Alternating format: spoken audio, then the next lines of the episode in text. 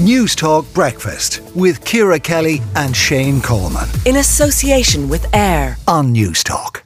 Ditch the ensuites to make students' flat it's cheaper. That's the view of Technological University Chief and former Provost of Trinity College Dublin, Dr. Patrick Prendergast. So, why has high spec student accommodation become the norm, and would it help or harm the rental market to change that? Well, to discuss this, we're joined by Tom Phillips. He's the Managing Director of Tom Phillips Associates and Adjunct Associate Professor of Architecture, uh, tar- sorry, Architecture and Planning at UCD. Uh, Tom, have we got too fancy? Is that our problem nowadays? Good morning, Shane. No, the problem is supply, as ever, about housing in Ireland, and housing and student accommodation is a form of housing, but all housing spec has increased over the years. From the days when I was a student, when it, people would have lived in dingy flats or uh, dingy flats with mould on the walls, etc., mm. etc., and now moving forward to um, to much more high level. So a lot of the student accommodation that's built today is of the same level of quality as a hotel, and that's because our expectations have increased. But a lot of the problem is down to this. I mean, I think the, the commentary about this, everybody having a, an ensuite bathroom is correct, but that is the way of the world, and that's the way things are going. No change in that, do you think? Is there is there is there any point in discussing changing it? I don't think so because it just it's down to supply. Like we have, I think there's 50. Just looking at Dublin City Council's uh, development plan, there's 53,000 students in purpose-built accommodation in Dublin, and they said they need another 16,000. We've got about 200,000 students in the country, of whom 100,000 need student accommodation of some sort and it's just the rental market in student accommodation is going to get greater. And we've got things like the Brexit bounce. We've got like yeah. 100,000 students in, in the UK who would go to the UK. Now it's only 50,000. So 50,000, there's 50,000 students out there who may want to come to Ireland to learn English.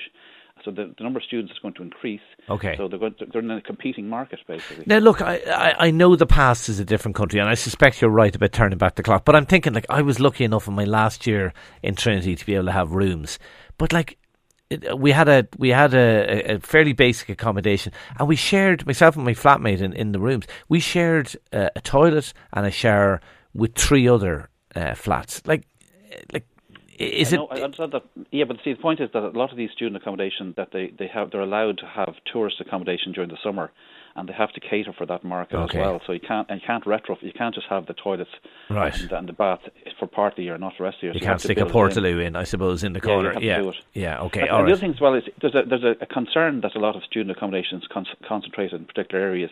We don't have a metro system in Dublin. If we had a metro system in Dublin, you could, as you do, as in Copenhagen last week, where they have just recently, well, in the last sort of 15 years, built a metro system. If we had a metro system, we could we could have students going travelling by metro into UCD. Like UCD, the biggest generator of traffic in Dublin, doesn't have a metro leading to it. It just has buses and people on bikes and walking. So a lot of students have to commute distances.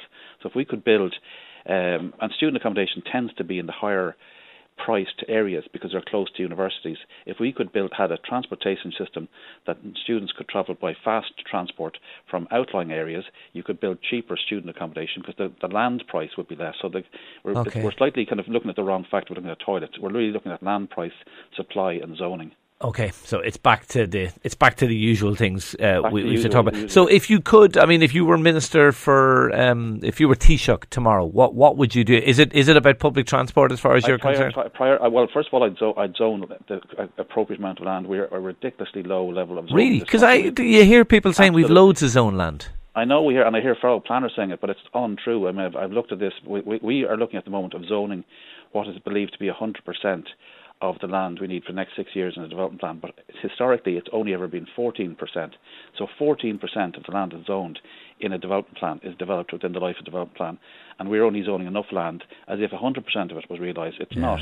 So we're not facing up to the reality that we haven't enough zoned land and we haven't a properly functioning metro. I mean, we're discussing. I was involved in, in an oral hearing a few years ago where this was the metro. The only route was this route, and now they're looking at a different route. Uh, listen, so uh, as long as I've been in journalism, uh, Tom, I've been writing stories about Correct, the, yeah, the, yeah. the, proposed Dublin metro uh, line, and we're no closer to it happening. Listen, we have to leave it there. Tom Phillips, managing director of Tom Phillips Associates, uh, adjunct pro- associate professor of architecture and planning at UCD. Thanks indeed for talking to us. What do you think? Do you agree with Tom? Forget about rolling back, uh, the, turning back the clock on, on bathrooms and so on. Actually, it's just about supply and transport, public transport. Five two and six at a cost of thirties. News Talk Breakfast with Ciara Kelly and Shane Coleman. In association with AIR Weekday mornings at 7 on News Talk.